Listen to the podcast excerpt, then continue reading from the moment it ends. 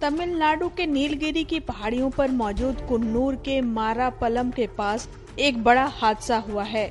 दरअसल एक पर्यटक बस खाई में गिर गई है, जिसमें 35 लोगों के घायल होने की खबर है। ये बस ऊटी से मिट्टू पालियम तक जा रही थी।